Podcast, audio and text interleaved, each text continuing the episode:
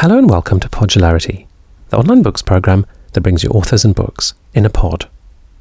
My name is George Miller, and this program marks Podularity's second anniversary. And I'm delighted to say that I'm welcoming back an old friend of the program, Cambridge Professor of Classics Mary Beard, for her third appearance since we began. On previous programs, Mary has talked about her books on the Roman triumph and Pompeii. When we met last month to record the interview you're about to hear, the subject of our discussion was Mary's new book, It's a Don's Life, which appears next week.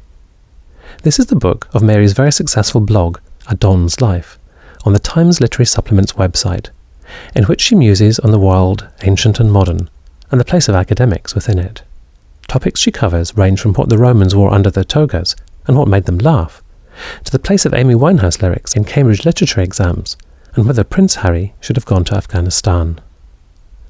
When we met to record the interview, the obvious first question was how a Cambridge Classics professor got started as a blogger. I got started very reluctantly as a blogger when every newspaper was going into uh, was, was exploring its online identity. And one of the ways of exploring your online identity was having a blog. And I work on the Times Literary Supplement very part time and the editor said to me we're trying to kind of develop some a blog profile uh, along with all of the Times would you like to do one and I'm surprisingly obedient when it comes to editors of newspapers and so I said yes but I was fully confident that it wouldn't. I'd have thought this would be a three months wonder, and then I shall have given up this. And I have to say, I was slightly suspicious of the whole medium. You know, I thought, yeah, I don't usually think have thoughts about dumbing down, but if I was to think about dumbing down, a blog would have been what dumbing down was about. That's how I kind of felt. I felt, well, I'm going to give it a try because that's what I've been asked to do, but this isn't going to be for me, is it? And what, when you decided to give it a try, what did you think you were going to try out? Did you have a, did you have an idea of the kind of things that you wanted to um, expand upon? I was I was terribly ignorant. I mean, I suppose I thought, insofar as I thought I could write about anything, I thought I could write about what it was like working in a university because and people have such terrible preconceptions, particularly of Oxford and Cambridge. You know, that you know we're swanning around in punts in the afternoon, quaffing port in the evening, um, dressing up in silly clothes, and mm. you know occasionally making a trip to the library. I thought it would be it would be fun to show how that wasn't true, and I thought it would also be fun to talk about the ancient world, sort of as discoveries happened. There's even in newspapers there's quite a long lead time. You know somebody mm. discovers a bust of some roman in the bottom of a river. Yeah and it's still tomorrow or the next day before you can get it into a paper. And in academic life it would be you'd be writing about it. Well you might write about it instantly but it would come out in two years time. So the idea of having instant response, right. particularly because people talk such tosh about classics on the radio. You know, even the venerable kind of things like the Today program, you know, they always fall for the for the obvious, simple, and uh, and apparently charismatic solution. You know, here we have found a new sculpture. It must be Julius Caesar, and the pleasure of being able to say at eight fifty after you've heard mm. this rubbish at eight thirty. Mm. Look, come on, think again. How do we identify a sculpture? That seemed quite fun. And what about the interactive element of it? Was that something you were sort of taking on board at the start? Or is that something that sort of surprised you? Well, I, I suppose because I wasn't really a blogger before. I mean, I'm not having. I mean, a blogger in the sense of not having read blogs. I didn't quite realise about the interactive element. I didn't sort of realise that part of the game was people writing in. But then, obviously, before I started, I wasn't stupid. I looked around what kind of blogs there were on the market and discovered that that was a huge part of it, not just a poss- not, not just one of the possibilities of the blog, but that was very the kind of key element in it. And I was horrified actually when I looked at this stuff because most of the comments, especially when there were loads and loads of them, you know, you know, perfectly decent article, you know, on the Guardian blog site, and a hundred rants following it of uh, people simply kind of splurging with prejudice, often not particularly related to what the blog said. And I thought, you know, dearie me, you know, how do you this is all very well, but when it's actually ranting at you, maybe, this won't be very pleasant. Yeah, getting up at breakfast and turning on the turning on the computer and just discovering a load of abuse. You know, is that, is that what you need? So I was a bit tentative, but of course, you know, you you you're torn two ways, aren't you? Because I also wanted comments because that was clearly the you know the mm. sign of success. You know, mark of success is having comments, and so, so there's got a bit of ambivalence here. What if I have a blog and no one comes? yes, that's right. It's a bit. Yes. You know, it's my party sort of scenario, but I don't know why. But for the most part, my commenters weren't haven't turned out to be the ranting kind, and in fact I mean, I think this isn't just false modesty. I think some of the best things that have come from the blog to the book have actually been the comments because they've engaged, you know, wittily, funnily, intelligently with the points that I've been making. Sometimes I think upstaging my uh, my original post, you know, with a well aimed dart. And they come from all walks of life and all over the world. That's what's really amazing about it. And I had one comment, not in the book actually, um, from an ex cabinet minister who was reading it. There are people who live in, one guy lives, who's a common, a frequent commentator, lives in Swaziland. There are senior academics, sometimes under their own names, sometimes under pseudonyms. There are just people from everywhere. And that's also, it's kind of exciting because, again, and the web has obviously changed this, but normally, even in journalism, you're speaking to a relatively small geographical market with a blog that's, you know, it's comments sans frontiere, hmm. really.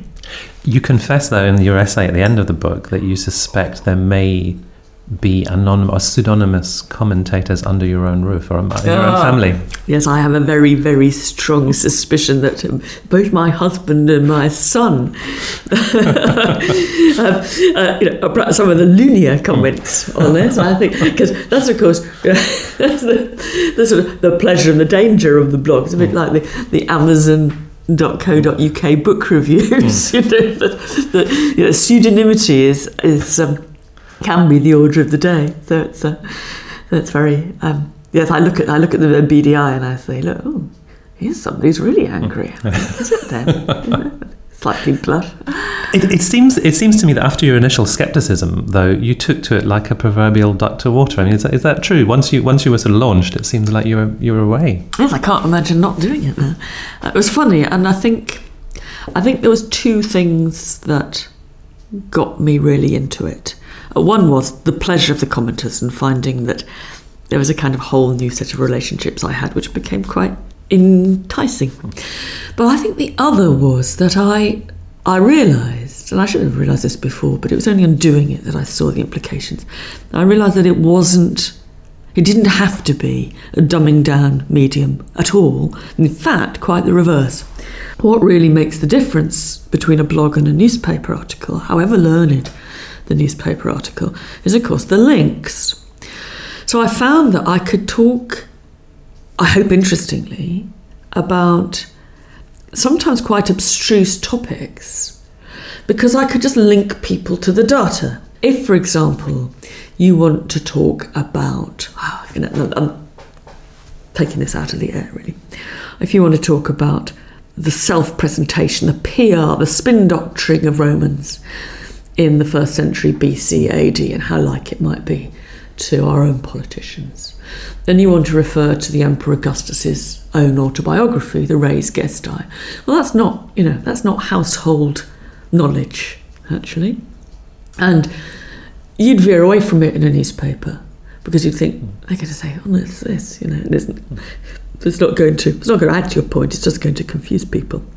Now, on a blog, you can put a link to the whole text. It's not all that long, so that you can talk about Augustus's Res Gestae, and they can click on it and they can read it in Latin, they can read it in English, they can read a little summary, or they can read the Wikipedia mm-hmm. entry, um, and uh, so you can you can write for many levels of knowledge. Yes. I mean, I'm not talking about writing for clever or stupid people. That's not it. I, I hope that I'm writing my blog for people who are intelligent, but they might be ignorant about what I do but you can entirely even out the yes. the knowledge factors. You can sort of penetrate to different levels. You can go to the level that suits yeah. you best. Yeah.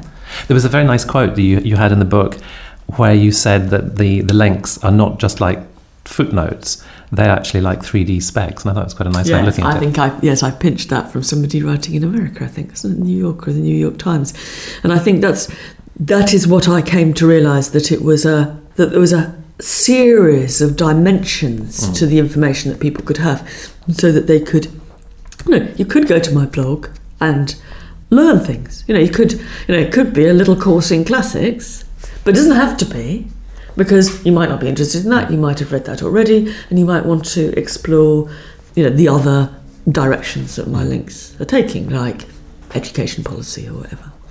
Now, the question you've clearly set yourself up for now is that being so, it's now appearing as a book in, in printed form. So there's obviously there's obviously a loss there. Yeah. So Yeah. what what um, prompted you to go into print with it?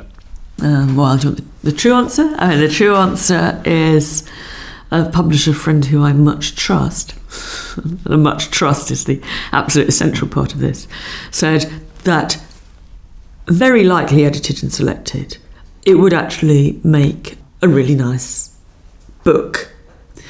The, some of the posts put together uh, with the comments. And he was pretty clear, as I was, that it's a different commodity as a book, partly because you don't have links. But on the other hand, I think that there are losses clearly in that. There's also gains and changes, which finally made me think that it wasn't simply self regarding to publish this. Because I think actually it's extremely good fun. And it changed the na- the fun side of the blog changes in the book, and you get a different side to it. And I think one of those things is simply the bookness of it. Actually, it's flipping and browsing in a book is still a pleasure, a huge pleasure that you don't get online. Hmm. You know, you don't have to scroll down. You can actually flip the pages, and I think that's wonderful, and it enables the the blogs to be read in different orders. You can go through to the kind of topics that interest you much more easily than the click and search hmm. program. And I think in some ways they look different over time, and then some of them have gained. I mean, um, on several occasions, I've had a bit of a rant myself, I suppose, about what people say about how you get into particularly Oxford and Cambridge. You know, this is the you know every quality press does this interview season. You know here are the mad questions that those strange weird dons at Oxford are going to ask you. You know, like, would you like to be a grapefruit and what are you supposed to say and all this kind of rubbish. Now, part of what the blog does when I'm blogging is instantly react to that. But I discovered that over over the years there've been three or four or five posts which actually do relate to Oxbridge interviews put together like this. Uh, I thought, well, if I had a kid it was going to do an interview or was thinking of applying, let's say, to Oxford and Cambridge, was a bit put off by all this. Now it's all together, and I'd give them the book. I think it, I think people would learn in a different way more consistently from it. And also, I think the other thing, they'll be able to read this in different places. Because I have a very, very strong suspicion, and this is partly because you know when people are hitting on your blog. My blog and I think every blog, it's not just me. My blog is a, by and large, it's what people read during the day. You've got 10 minutes to go at your desk before you've got that lunch date or your meeting, let's say, it's a meeting. Hmm. And what should I do? And you, you've got a few blogs that you read because hits go down at the weekends, not up. Hmm. They go down in the summer holidays. You know, these are people people actually blog in the interstices of work. Now, put it in a book, and they can read it in the loo and they can read it on the train. I know people sort of do actually do their email and stuff on the train now, but they don't take their laptop to the loo. And the loo is one of the the, The best last, the last bastions of freedom. freedom, you know, a laptop free area. You know, I'm sure there will be a little invention which will enable this quite comfortably very soon. But for the time Well, your, being, your iPhone, I suppose. The time being, you know, I hope that this is taking my blog to the country's loos, really. Now, the book is a lot of fun, and I wouldn't want to sort of detract from that. But if, if we're looking at the sort of the serious things that seem to emerge from it, the question of access to higher education and issues of class and gender and how they all sort of relate seem seem to me to be a recurring theme, something that you keep kind of working away at. I mean, um, uh, is that is that a sort of fair Yeah. representation of one of the main Yeah. things that animates you in That's the one, book? That's one of the main themes, and, and partly because it's one of the main things that I think about daily in my job. And that's not only at you know what people call the admissions season for Oxford and Cambridge, but um, you can't teach classics and you can't teach a university like Cambridge, which is a intellectually elitist university making every effort not to be socially elite, without constantly reflecting on those kind of points. And also, actually feeling deeply, deeply depressed by the way it gets those kind of issues get reported in in newspaper and talked about in Parliament. I mean, it's absolutely clear that every Labour minister who's having a rough time can always get his backbenchers or her backbenchers back on side, you know, by having a bit of Oxbridge bashing and uh, you know finding a, a, a an extraordinary case of someone who ought to have got in, they say, to Oxbridge but didn't, and I think what the book does in a way is shows that look, people. I'm an ordinary Oxbridge Don. There's nothing, you know, not, there's nothing special about me. I'm ordinary, and I think about the things we all think about, and we're always reflecting on how to take the message that Oxbridge is for anybody who's clever within our capacity to take them. Of course, uh, it's not just for toffs. And I hope that you get the sense from reading the book that I'm thinking about it, me doing something. I'm going out to schools. Uh, you know, sometimes it's, you know, it's a long train journey, but off we go because you want to take that message out. You know, we're not sitting here reluctantly being dragged into the 21st century. We've been doing it for ages. And, you know, there's nothing I like better than seeing how particularly classics as a subject can really, can cease to have that preponderance of toffs. They were clever toffs, but they were toffs nonetheless, starting it. Because I, I think the bottom line, and this is what really kind of works you up when you read newspaper reports. You know, why on earth does anybody imagine, like so many journalists seem to do, why does anybody imagine that somebody like me would want to spend their time teaching you know, the sons and daughters of a very limited uh, uh, sector of the British upper class? I mean, of course we don't. And I think that partly because the book gives a sort of feeling of life in a university like mine as it is lived, I hope it conveys that sense. You can't read this book and think that I want to just teach toffs. The, the problem arises, though, doesn't it, when the state system, as it has done, withdraws from the teaching of classics, classical languages, and increasingly withdraws from the teaching of modern languages. And you, you, you write about that. So you, you might want to have the playing field as level as you possibly can. But on one hand, you're talking about maintaining standards of excellence, and yet the people who are applying don't have access in the first place to the kind of requirements that you traditionally have made. Yeah, and I think that puts a big onus on elite universities. And uh, when I use the word elite, I'm constantly meaning intellectually elite. This is for a highest level of scholarship. It puts a big burden on intelle- in intellectually elite universities to be able to do something to level that playing field. So, one of the things we've done in classics recently is we've extended the course, the standard undergraduate course, f- for some students from three to four years, so that in the past, in order to do classics in Cambridge, up until about 10 years ago now, I suppose, a bit less, you had to have Latin A level. Didn't we would teach you Greek from scratch, but you had to have Latin, and we did that in three years. That had been very successful, but there were clearly people who were minded and capable and wanted and enthusiastic to do Latin and Greek who didn't have the opportunity. So we managed to, and it takes work and funding, we managed to get a four year course instituted. So people come up and they have a preliminary year learning Latin, even if they've done no Latin before. Hmm. And then they join in the main three year course. And that was invented specifically in order to, to meet the, re- the reasonable objection. It's no good banging on about how you want everybody here if, if most schools can't or, hmm. or won't meet your requirements. And there are all kinds of initiatives like that. But I think nevertheless, something has to be done about that I think at school level. Now, I, you know, I'm the last person to knock teachers in primary or secondary schools who do, you know, a fantastic job and working harder than almost anybody else in the land, I suspect. But it, it is always very easy to blame the universities for this instead of thinking about what is going on at schools. I mean, it's well known, people at the Sutton Trust have made this absolutely clear. It's, it's well known that some of the disincentives, many of the disincentives to applying to Oxford and Cambridge, are those mouthed by the schools to their kids, not, you know, we're going out and doing a, I think, a very good campaign to you know make people see that Oxford can be for them if they're smart. It's no good if it's not if you're not intellectually well. I, I don't mean intellectually, I mean academically smart.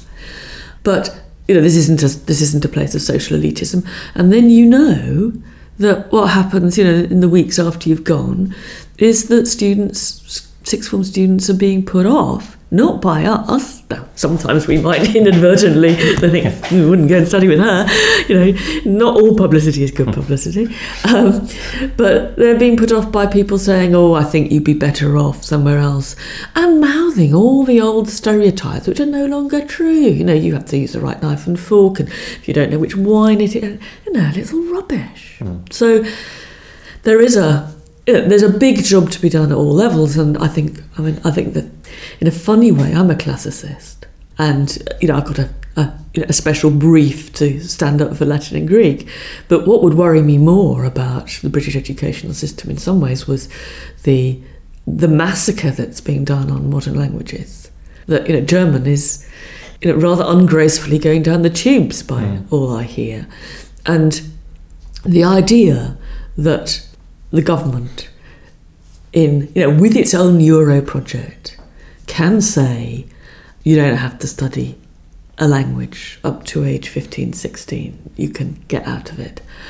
Is, I'm afraid, bonkers. Now, in you know, in the book and in the blog, I have an occasional go at this because it, I it seems to me one of the most important and rather neglected areas of of, of modern culture. I mean, I'm told by a friend who's trying to do more about this actually actively politically than I am, that one of the problems about the next Olympics is going to be we can't provide the translators. you know? In some ways, it doesn't matter. You know, it's only the Olympics, but it's a nice, little, nice little indication. And I go and do things now with the European Research Council, who are busy giving grants big research grants across Europe to, to young and senior academics. And there are you know, Euro panels, which are not quite as ghastly and bureaucratic as they sound, adjudicating these and interviewing students. And the linguistic competence of the young academics from the rest of Europe just stands out compared mm. with. They are fluent conversationally in more than one European language everybody says, but everybody speaks English. And so our kids and our young lecturers or whatever, you know, because I think it goes right up the pole, don't need to learn other languages. But that might be true in a way, but when you get to the bar where the work's done, the real work's done, unless yeah. you're going to chat away in French, you're on the outgrad, mm. or German, or yes. whatever. We've kind of talked about this sort of demystification. It seemed to me demystification was one of the, the aims of the blog, but one of the other ones it seemed to me was provocation. Now, tell me about tell me about this ah. function to provoke. Well, no, no blog's a good blog unless it unless it kind of annoys somebody sometimes. You know, otherwise, uh, it's entirely missed its opportunity. And I think what you what is fun and what has got people going about the blog and some of these posts are in the book are are the places where I speak my mind. I wouldn't. I mean, uh, it was the, the blog was given a, a, a byline when I first started it, which I now find terribly embarrassing, but I'm stuck with it. Of wickedly subversive. Mary Beard is a wickedly subversive commentator, and I thought this is actually dreadful, isn't it? Because you it's know, your Homeric epithet. It's going to be stuck it, with you forever. I'm afraid it's like you know, you know, moon-eyed hero or something. uh, and you know, I thought, well, wickedly subversive on occasion, but how can you be for wickedly subversive forever? You know, that's sort of a contradiction in terms. However, I think you know, amongst my targets in the world, they're friendly targets. You know, as well as demystification and putting the side right for classics. It is kind of cant and doublethink. And I do try from time to time, particularly when the general media are going soppy over various issues, to have a bit of straight talking. And these posts do tend to get rather more comments and rather more ranting comments than others.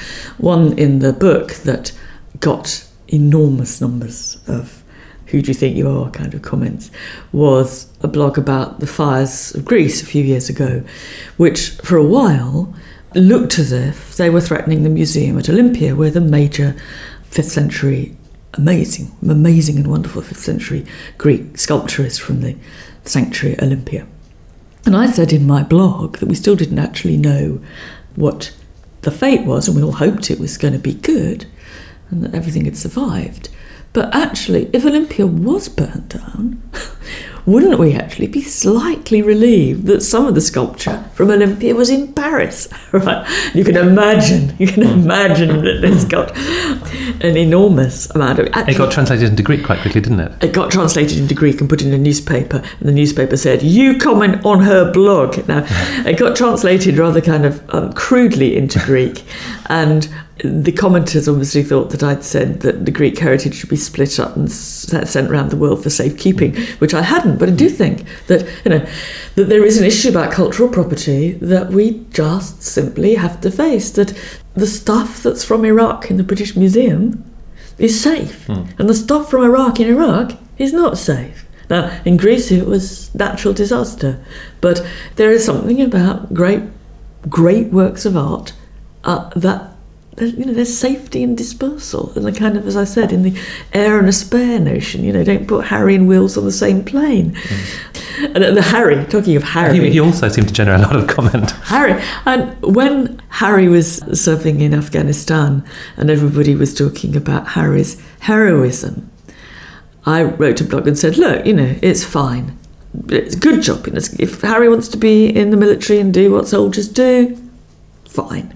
But don't let's go from that to calling him a hero, you know. And you know, also, let's remember that uh, you know when Harry's back in the country, he tends to do things that are far from heroic. You don't wipe that out necessarily by just going and sitting behind a computer screen in Helmand. You know, hmm. dangerous it might be. I also added a few choice comments to that because I was it's quite fun to get in a classical parallel about what a problem people royal families and imperial families always have with the second son because second son's always the difficulty you know why do we have poor old domitian coming to the throne at the end of the flavian dynasty being such a disaster because he's always groomed to be the second son and this got so um, this people got so riled and said you know I should try it down being down the barrel of a gun in Helmand. I bet Harry was never down the barrel of a gun. But the Daily Mail picked this up and they wanted to do, uh, they asked me to do a, a, a print version mm. for the Daily Mail, which I thought was surprisingly broad minded of the Mail. So usually their um, Beard and the Daily Mail don't usually see eye to eye. and they printed it, edited it beautifully, they printed it nicely, though they did put a heading right, saying this was you know, Mary Beard's art of views on Prince Harry. These are views with which the Daily Mail does not necessarily agree. just in case, just to inoculate them. Last question, Mary. You've taken to blogging with such eclat. I was wondering if we can look forward to MBeard on Twitter and maybe even MBeard podcasts in the future. Oh dear. You see, now I have to confess, and I was trying not to confess this because uh, standing up for online culture and, and it not being dumb, dumbing down, I, I kind of I can't get over the fact that Twitter is a bridge too far on the kind of internet generation. You know, what can you say? I am having a cup of coffee. So, you know, meeting Susie soon. Hmm. well, what you can say is 10 things you didn't know about the Romans and put in the, um, the link. So it's a kind of dissemination medium. It, I, look, okay. Georgie convincing me that I, I, must I must get a better line and about it's lo- and it's low it's low investment in terms of time. I must get it. Well, that's the trouble. I must get a better line about Twitter because I think it's my, my weak link because I just I haven't bonded with Twitter. If you were to say to me that it was a dissemination medium, then I'd feel much happier about it than if it's a kind of you know Stephen Fry is telling his many fans that he's got a bit of a headache. Mm. You know that's it's it actually seems you know there is a, a reasonable query about a blog about wha- quite how self-indulgent it hmm. is. Well, I, I think those queries are amplified in the Twitter medium. Though I have to say, I was I had one little kind of flutter flutter about tweeting a flutter about tweeting a few months ago. So I was at a conference. This is A flitter. a flitter. um, and Charlotte Higgins, who's the arts correspondent of The Guardian, was at a classical conference, and Charlotte's an ex classicist, and she was deciding she'd report in The Guardian, particularly online, um, on her blog in The Guardian, from the conference. And I suddenly realised that she was twittering in the middle of lectures.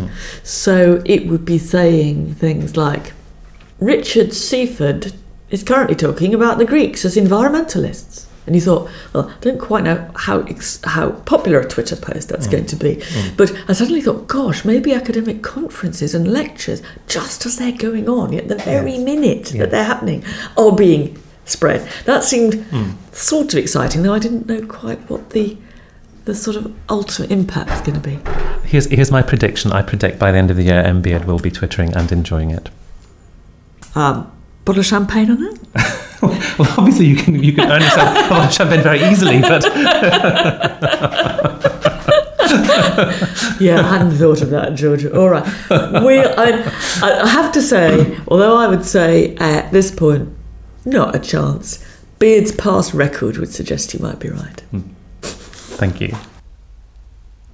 I was talking to Mary Beard about It's a Don's Life, which is published by Profile Books on the 5th of November in paperback. As I mentioned at the start, this programme marks the second anniversary of Podularity. And there are lots more good things to come in its third year, including, very soon, an extensive interview with 2009 Booker Prize winner Hilary Mantel. There's also a new series of videos of author interviews in the works, and lots more content planned for the website. Remember that it's free and easy to subscribe. Just go to iTunes and type Podularity in the search box. Until next time, thank you very much for listening, and goodbye.